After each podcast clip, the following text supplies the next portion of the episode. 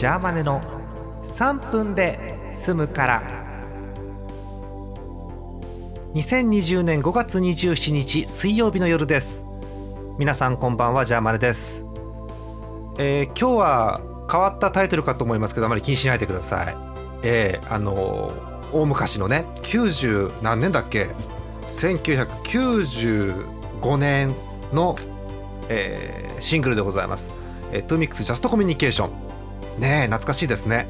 ま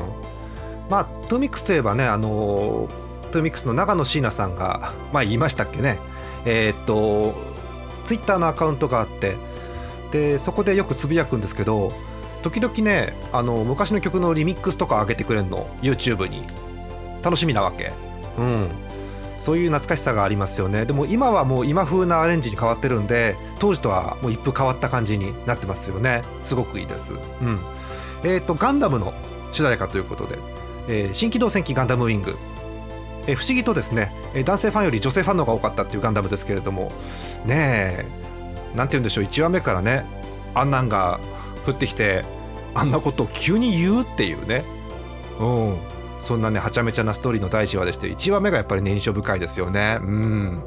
今日はあれですよ、ジャーマネの趣味丸出しでいきますから、分かる方は分かるですし、分からない人は何言ってんのこのおっさんっていう感じですけど、もうスルーしていってください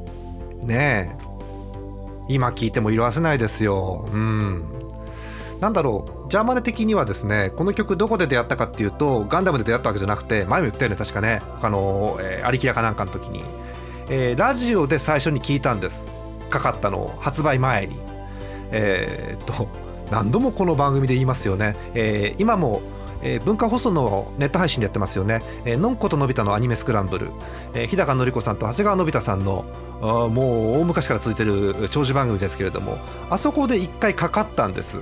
そこでハマっちゃって、もうなんだろ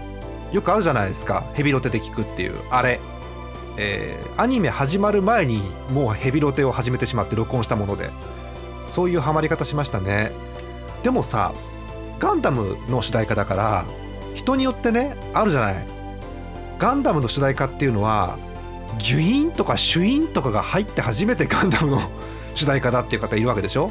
でもオリジナルにはいろんな効果音は入ってないわけ。アニメのオープニングで初めて入るわけですよね。あれはね賛否両論あるんですよ。難しいですよね。3分過ぎちゃうけど話しちゃおうか、もっとね、ちょっと延長しますね。手元にですね、シングルもあるんですけど、アルバムも今手元目の前にあります。